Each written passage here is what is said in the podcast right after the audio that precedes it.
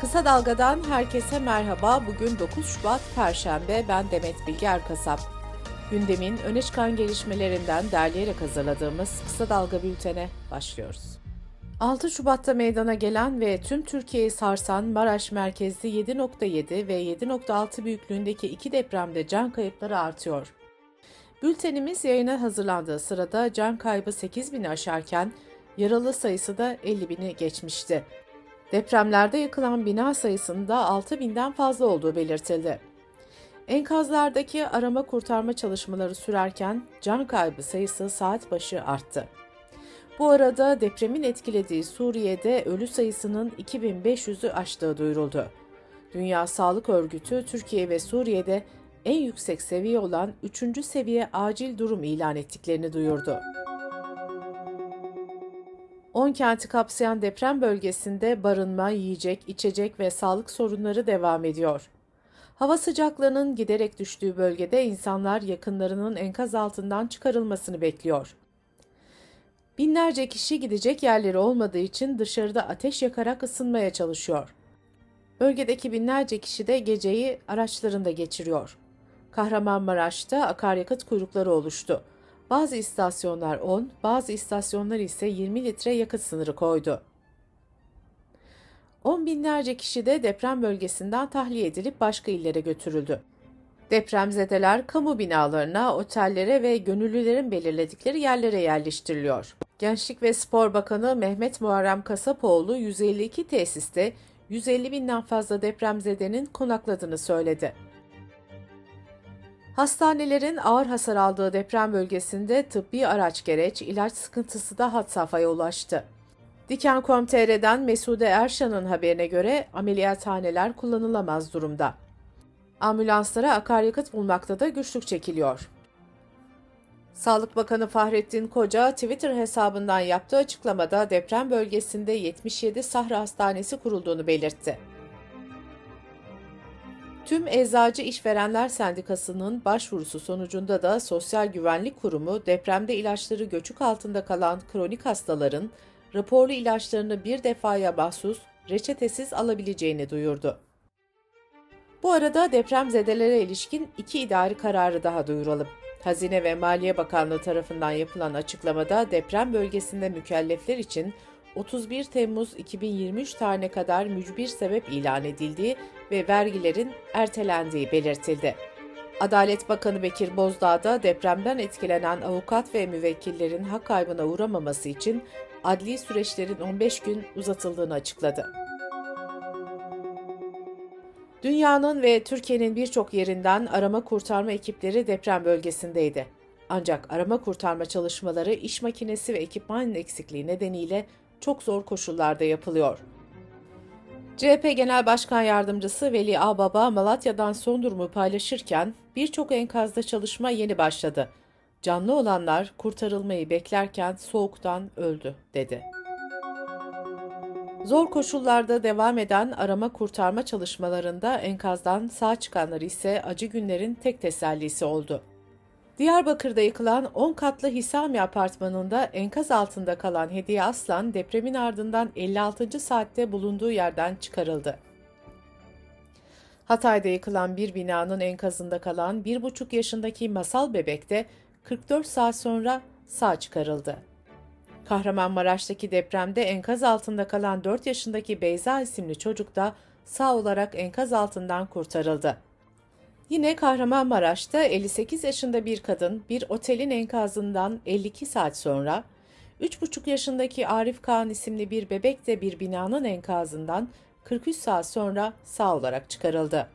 Hatay'da Odabaşı mahallesindeki 7 katlı bir binanın enkazından 6 yaşındaki Eymen'i sağ olarak çıkaran ekipler, depremden 43 saat sonra aynı enkazın altından bu kez anne Fethiye İkizoğlu'nu canlı olarak çıkarmayı başardı.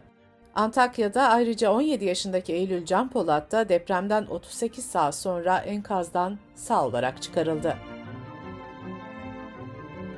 AFAD ise depremde hayatını kaybeden ve kimliklendirmesi yapılmayanların cenazelerinin 24 saatlik bekleme süresinden sonra DNA, parmak izi örneği ve fotoğrafı alınıp defnedileceğini duyurdu. Cumhurbaşkanı Recep Tayyip Erdoğan dün depremlerden etkilenen bölgelerde incelemelerde bulundu. Depremden etkilenen her aileye onar bin lira verileceğini söyleyen Cumhurbaşkanı Erdoğan, tüm imkanlarımızı seferber etmiş haldeyiz dedi. Erdoğan ilk gün bazı aksamalar olduğunu söylerken şu ifadeleri de kullandı. Biz vatandaşlarımızın sokakta kalmasına müsaade edemeyiz. İlk etapta yollarda ve havaalanlarında sıkıntılarımız oldu. Bugün daha rahatız, yarın daha rahat olacağız. Daha sonra inanıyorum ki daha rahat olacağız. CHP lideri Kemal Kılıçdaroğlu da önceki gün deprem bölgesine gitmişti. Bölgede incelemelerde bulunan Kılıçdaroğlu dün sabaha karşı sosyal medya hesabından bir video paylaştı ve şunları söyledi. Bu sürecin başlıca bir sorumlusu varsa o da Erdoğan'dır. Belediye başkanlarımıza söyledim. Kaynak sağlamak için ellerinden geleni yapacaklar. Bu halka ekmek, battaniye bulmak için tutuklanmanız gerekirse tutuklanın dedim. Ağız dalaşı, protokoller, bürokrasi bitti çünkü söz bitti. Edirne cezaevinde bulunan HDP'nin eski eş genel başkanı Selahattin Demirtaş, Kılıçdaroğlu'nun bu tweetini alıntılayarak şu paylaşımı yaptı. Hem güçlü bir dayanışma hem de güçlü bir siyasi duruş bu zor dönemi el ele vererek atlatmamız için çok önemlidir, kıymetlidir. Kılıçdaroğlu daha sonra kendi sosyal medya hesabından CHP'li belediye başkanlarının deprem bölgesindeki çalışmaları ile ilgili tweetlerini alıntılayarak gelsinler, tutuklasınlar dedi. Kılıçdaroğlu'na bir destek de Türkiye İşçi Partisi Genel Başkanı Erkan Baş'tan geldi. Erkan Baş şunları söyledi. Halkın yanında olan her tutumunuzda birlikteyiz. Binlerce üye ve gönüllümüz yardım tırları ve araçlarımızla afetle mücadele ve dayanışma için seferberlik halindeyiz. Gelsinler, tutuklasınlar. Bu arada CHP Genel Başkan Yardımcısı Seyit Torun bölgeye 1188 araç, 4890 personel ve 405 tır gönderdiklerini aktardı. HDP'nin de deprem bölgelerine yaklaşık 30 tır yardım gönderdiği belirtildi. HDP Kriz Koordinasyon Merkezi'nden yetkililer HDP'nin AFAD'la ortak dağıtımı kabul etmesine rağmen engellemelerle karşılaştıklarını söyledi.